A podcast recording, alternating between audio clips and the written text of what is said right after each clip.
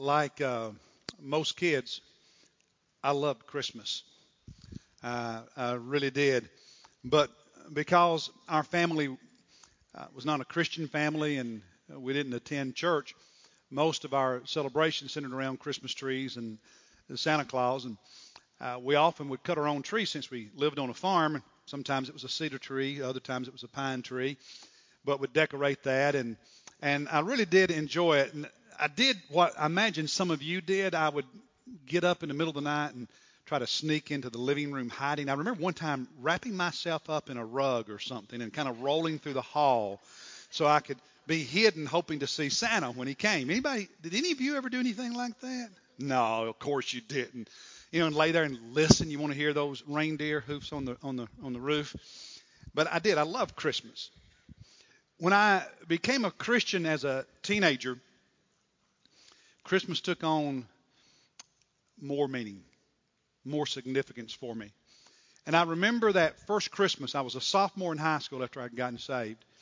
That very first Christmas, my, my, my sister, she'd become a believer, but our parents were still not saved and not attending church.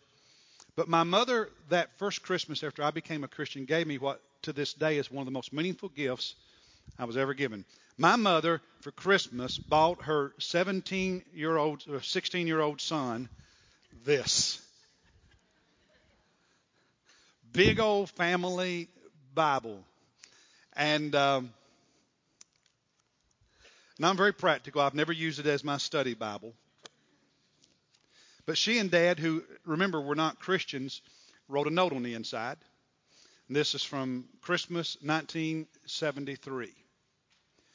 And the reason this is so meaningful is my mother, who was not a believer, was saying to me, her young teenage son, who was a very active church member at that time and, you know, just growing in Jesus and very bold in my faith, she was saying she loved me and uh, she was proud of me and she was encouraging me in my new life and encouraging me in my faith.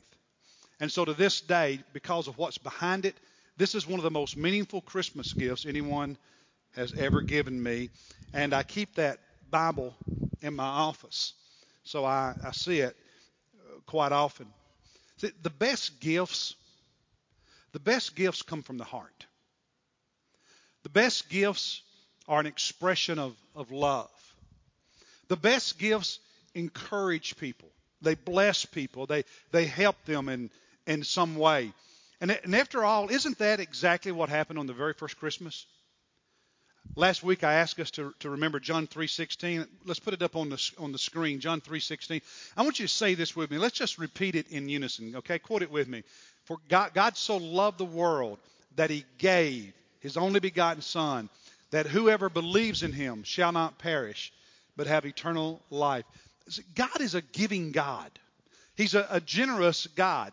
And here he gave us his son. That's what Christmas is all about is the generosity, the giving nature of God, giving us his son. And he did it to bless us, to help us for our benefit. Because what does it say at the end? Because he gave his son, we, we're able to have what? Eternal life.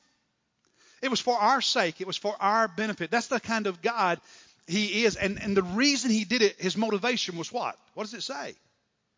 Love.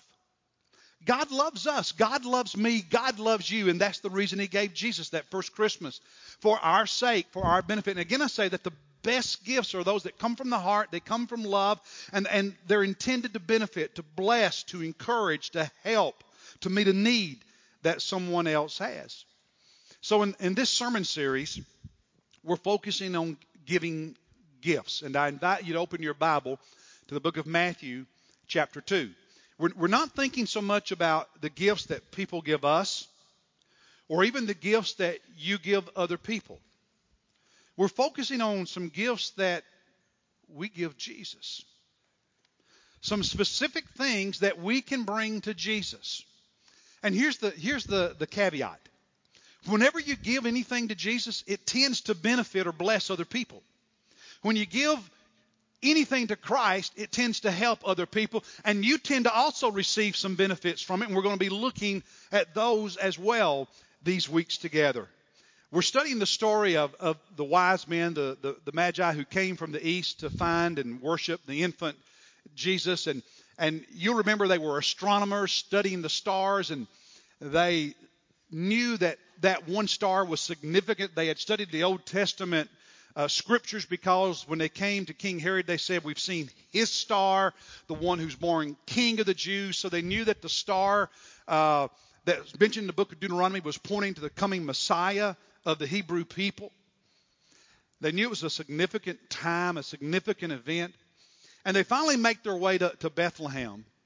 But by now, Jesus is not in the manger. The shepherds have left. He's a few weeks, maybe a few months old. We don't know. Because they visit him in a house. So the parents have left the manger and now they've moved into a house. And I want us to focus on verse 11 this morning. Verse 11.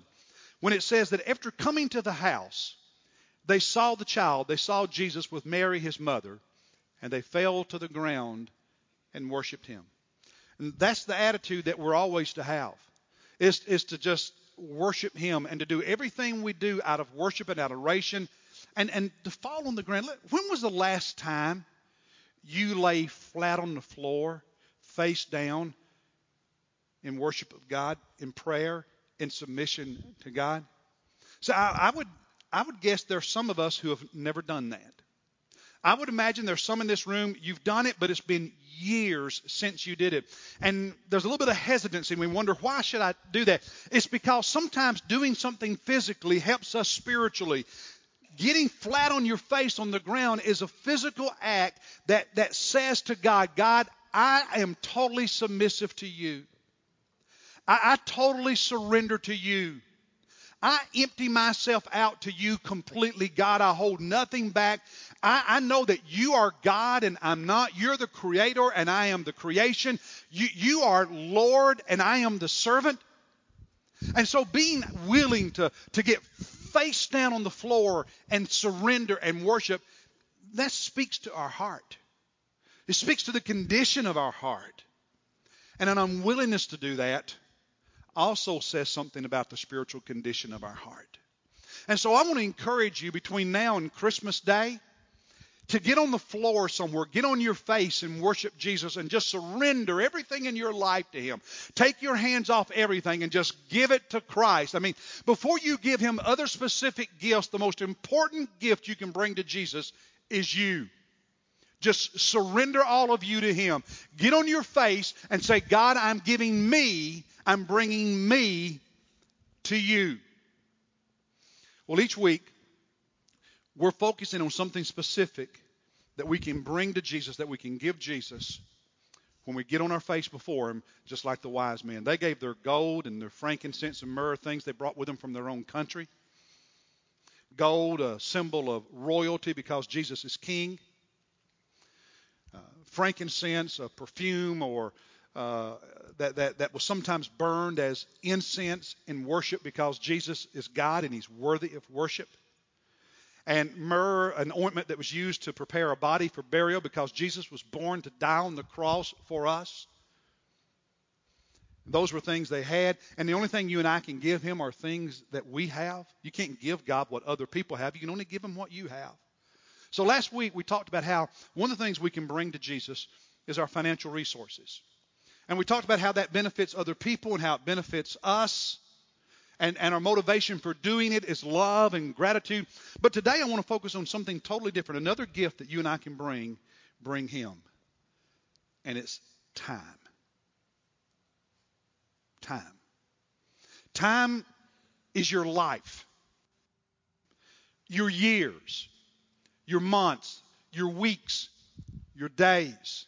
Taking all of the time that is a part of your life and bringing it to God. Now, some of you probably have noticed and have been wondering about the banner on the bottom of the screen and that clock that is ticking down. I had them set it up to give me 30 minutes for this sermon, and it's counting down to zero. And that's how your life is. When you drew your first breath of air, the clock of your life began ticking down. And it's closer to zero now than it was the day you were born. But here's the difference. I said it at 30 minutes. I knew what time I was allotting for this sermon. You don't know how much time you have, but your clock is ticking down right now. And you don't know how close it is to zero. That's your life. I did a little research this week, and um, I wanted to wanted to, to see what the latest estimates are for the life expectancy for a child born in America today. So if a baby is born in America this this day, what what is the average life expectancy for that child? Do you know? 79 years. 79 years is the average life expectancy for a child born this year. Now, guys, I've got bad news. It's 76 years for men and 81 for women. They also, so girls, you get to live longer. How about that? They also have these, this interesting thing called a, a life expectancy calculator you know, kind of like a retirement planning calculator, how much money you're going to have when you retire, life expectancy calculator. And you just put in things, that, you know, like your age and your health and your lifestyle and answer a whole bunch of questions. And then it comes up with this number based on all those variables, what your life expectancy is from today forward. And so I thought, hmm, I wonder what mine is. So I answered all the questions and a number popped up. What do you think it was? My life expectancy. Just give me a guess. 85.3. Yes, Jesus, I'll take that. now I don't think I fudged on the answers, but we'll, I don't know. But but I I I like that number. But here's the thing. None of us really know how much time is left on the clock of our life. I've got 18 minutes and 5 seconds to finish this sermon before it hits zero.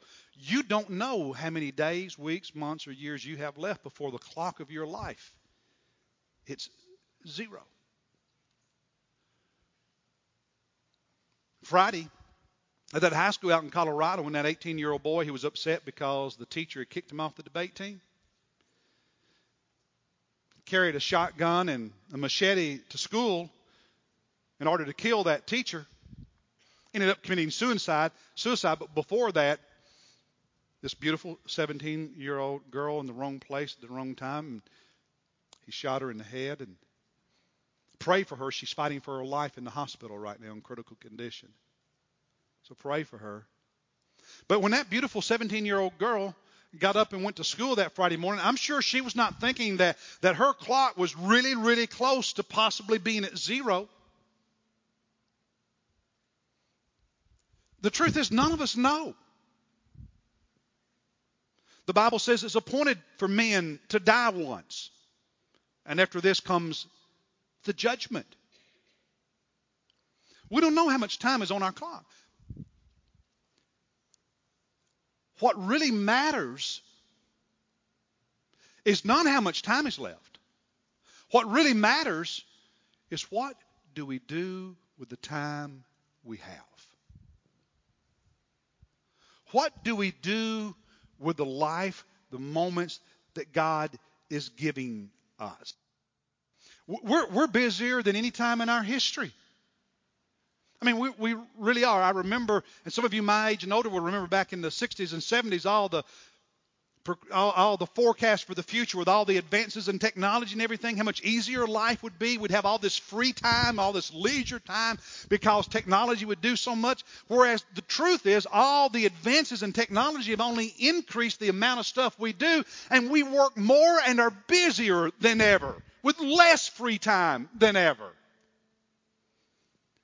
And so if we have a free moment, we, we, we can't enjoy it. We, we have to get out the smartphone. We have to get out the tablet. We have to do something. The average American today spends 20 times the amount of time watching TV each day as the average American spends doing anything religious. That includes praying, reading the Bible, worship. The average American spends 20 more t- moments, 20 times if you spend one hour doing something religious, the average American spends 20 hours watching TV in comparison. And so I would submit to us that a lot of us are not managing our times well. We're, we're, we're busy, and then when we have free time, we're filling it with stuff. Parents are busier than ever because there's more activities for children than any time in history. And how many of you parents feel like a taxi service rather than a parent? You have to have a calendar coordinating. Well, I'm going to be here. Where are you going to be? What time? And and and, and you know. And wow, it's like you're existing to get the kids places. We're busy. More and more people my age are caring for aging parents. We're living longer, so we've got more parents who are now in need of uh, care from um, their children. On and on I could go. Hobbies. We're such a, a, prosperous society. Now we have more yard work and home and housework than ever before. We're such a prosperous society, we even pay people to let us exercise. I mean, we're busy. Here's the problem.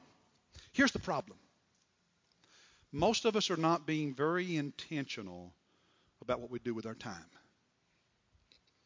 We're not being very intentional about how we use our years and months and weeks and days.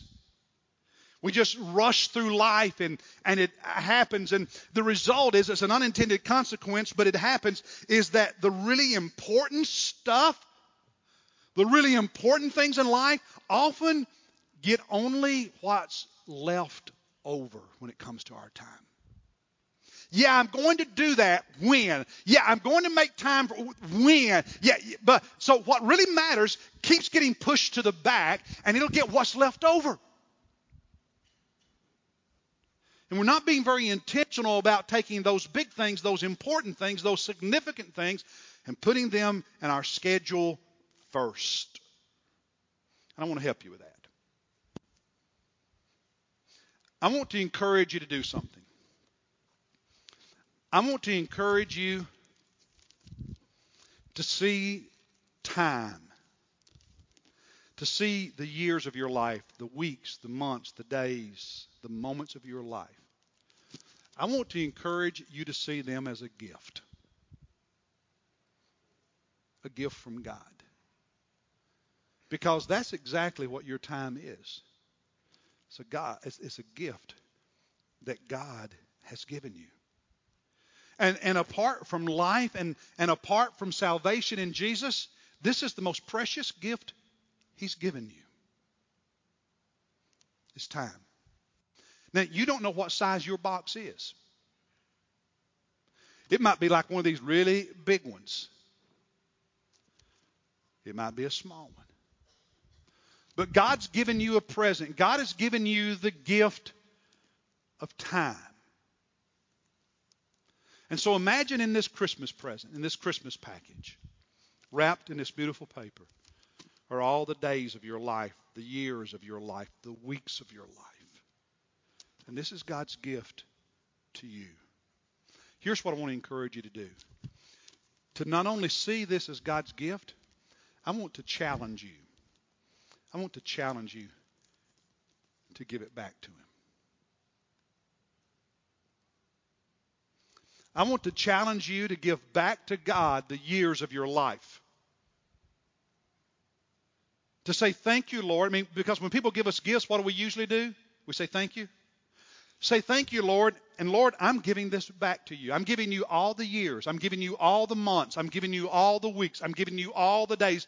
God, I, I'm, I'm prostrate on the floor worshiping you, and God, I give it to you. Because in, until you give your time, until because time is your life, until you give that to God, you are in control of it. And when you are in control of it, you're more likely to waste some of it. When you are in control of it, you're more likely to put the things that matter most, well, what's left over. There's something amazing happens when you give your time to God. Suddenly, He begins putting things in perspective for you, and you begin to really have a clearer understanding of the things that matter in life, of what the priorities are, and you have a new ability to say yes and no so that you can put the things that matter first in your life and stop giving them just what's left over. You just have this sense about you. You have this strength. You have this wisdom. You have this guidance from God that, that as long as you're in control of this and you're holding tightly to it, you don't have. Another amazing thing that happens when you give the time back to God is your approach to living changes and anxiety and worry. Uh, they, they, they, they take a different shape. Because as long as you're in control, you worry about all that stuff, even though you can't control any of it. And peace comes from giving it to God. Because when I give my time to God, that means I've already been flat on my face before God, giving myself to Him. And, and peace comes from that. Peace comes from that. So I want to challenge you to give your time back to God and say, God, this, this is yours. This is yours. It's not mine anymore. My years, they belong to you, Jesus. My, my weeks, they belong to you, Jesus. My days, they belong to you, Jesus. And Jesus, you can do with them whatever you want. They're yours. Do with them whatever you want.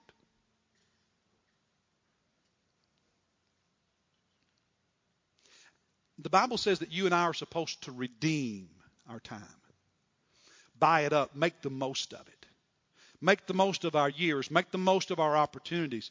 How do you know if you are redeeming your time? Hmm? This precious gift from God, how do you know if you're redeeming it, if you're handling it wisely? Well, let me ask you some questions. I want you to answer them. Do you have a general sense that you, as a husband or wife, are neglecting your marriage? Is there just a sense in you that, you know, the truth is, if I'm, when I'm really honest with myself, I've been kind of neglecting my wife.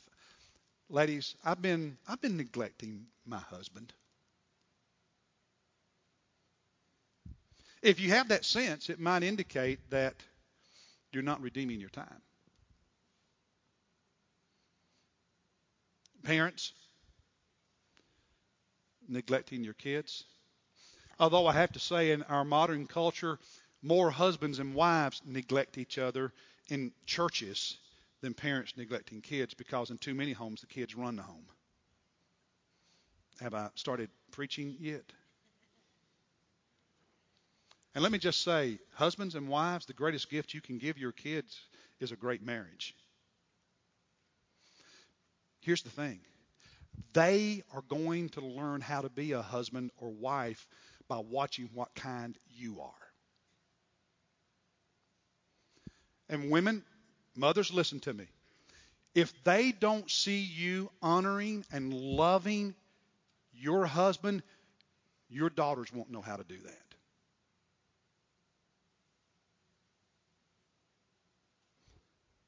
And guys, your boys need to learn from you how to treat a wife.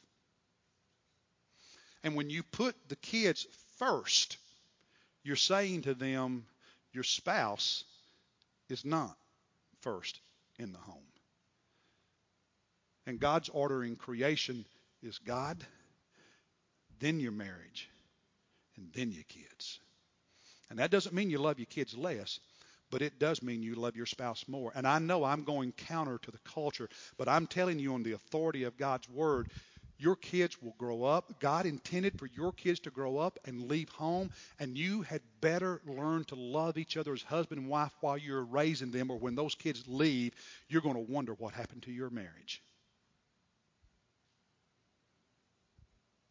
Are you redeeming your time? Are you being? I know we're busy. I listen. I, I've lived life. I've raised kids. But are you doing anything to be intentional to honor your marriage? How do you know if we're redeeming time? And, and by the way, look at that clock. Five minutes and 18 seconds. You, you know what happens in life? You're just doing your thing. And it keeps ticking down and, and you get to a place you look, wow, that was fast. Where'd the years go? Wow, I didn't. I, I, I had a depressing moment last week. I got to thinking in January I turned 56. Man, that means I'm on the bad side of 50, so 60's close. And I spent one day depressed thinking about that.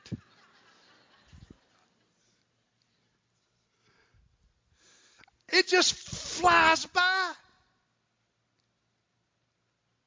What are you doing with what you have? Because you don't know how much you have left. I'm blessed. I know I've got four minutes and 30 seconds left to finish this sermon. Y'all are taking bets whether or not I go over, right?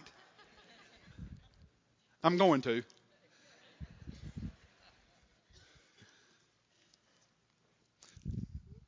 You, are, are you redeeming your time? Well, let me ask you another question.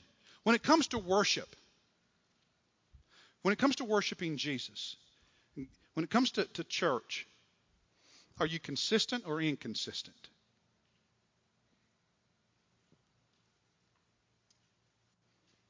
You come to church. Are you doing anything to serve Jesus? Now I know how we have all these things that we're supposed to do, but here's listen. Big, big, big, big, big thing in life. Family, Jesus. Family, Jesus. Family, Jesus. Are they getting what's left over? Or are they at the very center of what you're doing with this gift called time? There's a lot of things we need to give what's left over to. Jesus isn't one of them. Service isn't one over, of them. Your husband and wife's not one of them. Your kids, not one of them. A lot of other things that need to get what's left over, but not those. And life is so demanding if you're not intentional about it, if you're not intentional about planning it and prioritizing, if you're not intentional, those big things are usually going to get what's left over. And that's not the formula for the best life. Well, I got to move on because the clock says I'm about done. I'm gonna, last week we said that we, we, one of the reasons we bring gifts to Jesus, whether it's money or time, is because of love and gratitude, and that's the highest motivation. But let me give you another motivation. It's called duty and commitment. Duty and commitment, that's right. I know those words are not in vogue in our modern culture, but those are beautiful words. They're good words. We, we still we, st- we still have duty and we still make commitments. When you when you got married, when you stood before God, your family and friends and said, "I do," that was a sacred vow you took. That was a commitment. And there are duties that come with that. When you got on your knees and said, Jesus, come into my life, forgive me for sinning, save me, and I accept you as my Lord and Savior, you made a commitment, and there are duties that come with that. Have you noticed how our culture today, more than maybe in recent years, honors duty and commitment when it comes to the military? Yesterday, I watched part of the Army Navy game. How many of you watched any of that? Did you, catch any of that on TV? Anybody? Yeah, a few of you did. I, I watch some of that game every year. Now, the teams usually aren't all that good. Okay? But there's just something about it, the pageantry, and I mean, these are the men who are who are going to be defending our freedom. And, and so there they were in that snowy stadium. It was packed. And it's just a beautiful, beautiful thing to watch. And if you didn't watch it this year, I want to encourage you next year to, to watch a few minutes of it.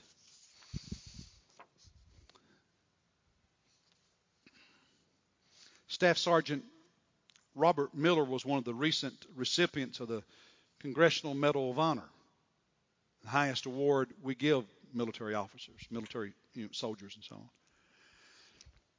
And part of his story that earned him the Medal of Honor was he was one of eight soldiers who were ambushed by a larger uh, insurgent force in, in, Afghanistan. From an elevated position, they were surrounded and, and, and they were going to die. But to give his men a chance, Robert Miller, through open area, attacked the enemy drawing fire. And as he was drawing fire, he was giving the other seven a chance to, to, to escape and be rescued. He killed 10 insurgents. He wounded at least a dozen others. He was hit multiple times, with one being fatal. But his seven fellow soldiers survived. We honor duty. We honor that kind of commitment when it comes to our military.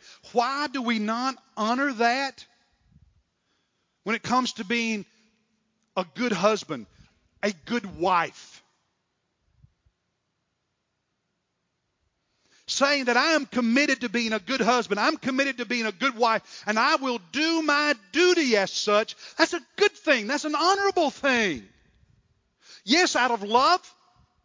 Yes, out of gratitude. But folks, there's nothing wrong with duty and there's nothing wrong with commitment. Those are honorable things as well, even though in our culture we don't think so. What about saying, I'm going to be faithful to Jesus? What's wrong with honoring duty and faithfulness to Jesus Christ? And, and by the way, the clock Y'all go ahead and pop it back up and let them see the big triple zeros. I'm out of time. But see, I get to keep going if I want to. But in your life, in your life, when your clock hits zero, you're done. There's more I want to say. And when the life, when the clock of your life hits zero, I promise you there will be more you want to do, but you're done. That's why doing, you know, make, making the most, what you do with your time matters. And, and here's the catch. If you only give the big things, the things that matter, what's left over, if you're not intentional, when your clock hits zero, there will be a lot more that you'll want to do.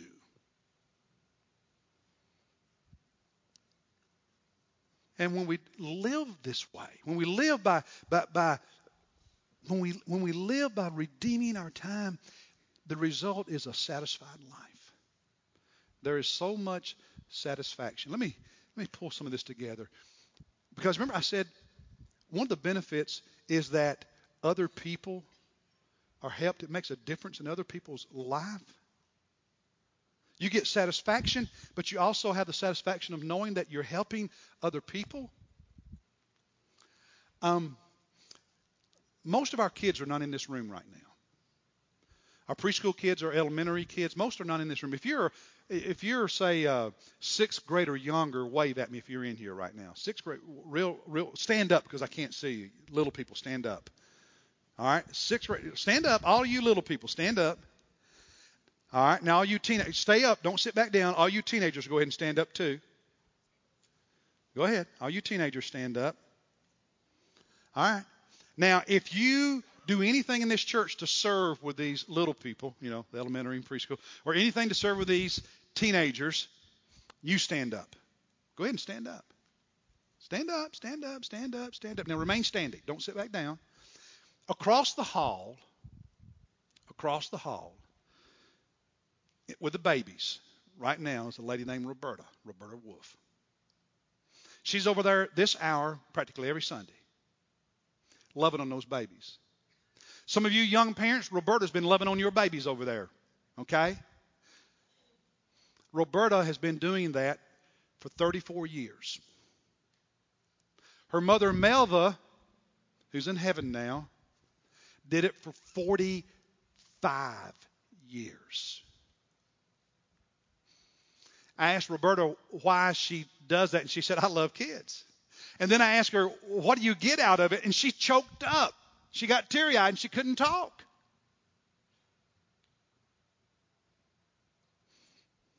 You adults who are standing up right now, now I know that I, I, I know they can be a little bit, Ricky, they can be a little bit frustrating occasionally, right? Just a touch every now and then. Just a touch. But let me ask all you adults who are standing up is it worth it? Answer me. Is it worth it? Huh? Well, three of you think it is. Is it worth it? Do you get any satisfaction out of it? Do you think it makes a difference? Hey, those of us who are sitting down, let's say thank you to these who are standing. Go ahead.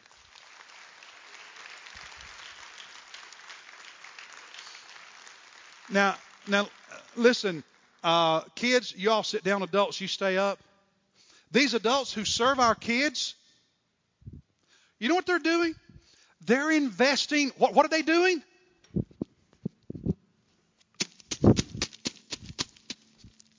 They're investing this in something big.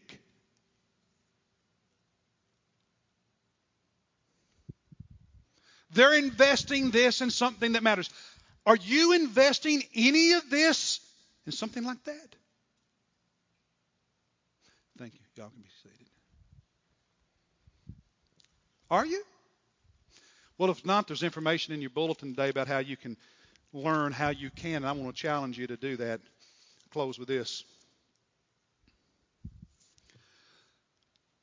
Will Crook grew up in this church.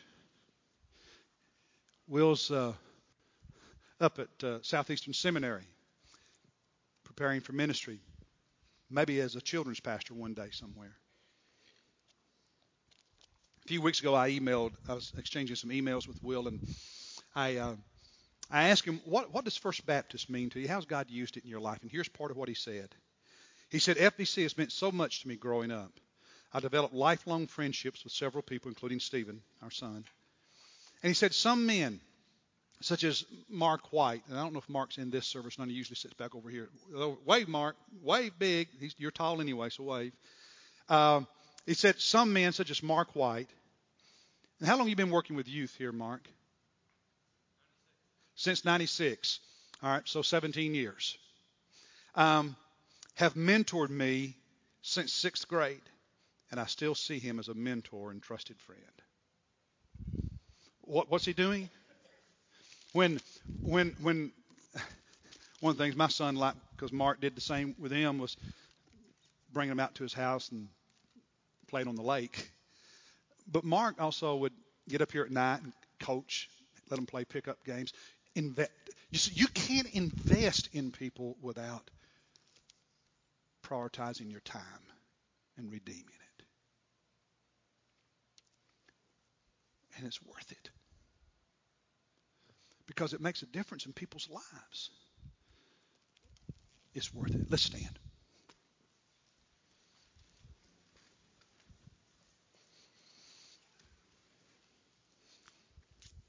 And by the way, if when it hit zero I had stopped, you wouldn't have learned about Roberta. You wouldn't have learned about Mark. You wouldn't learn about a lot of the stuff that I just said. And when you die, there's going to be more you want to do. That's why you need to make sure you're doing as much of it as you can the right way in the time that you know you have. Okay? And so when we sing this song and we have this invitation, I'm inviting you to, to come to the front and say, God, right now, God, I'm taking the time that you've given me and I'm giving it to you. And God, give me the wisdom to handle it well. Give me the wisdom. Give me the wisdom to, to, to, to do the big things, the important things, to be intentional. To be intentional. To be intentional. And not just give Jesus, and not just give my family and my marriage what's left over. Help me be more intentional than that. Be intentional. Be intentional. It'll be worth it. Okay? So come and get on your knees and pray, sit here in one of these chairs, pray, talk to God. We invite you to join this church, to make other spiritual decisions, to, to, to get, get on the floor if you need to and say, God, I'm giving you my life. Steve and I are going to be waiting for you here at the front. You come right now while we sing together.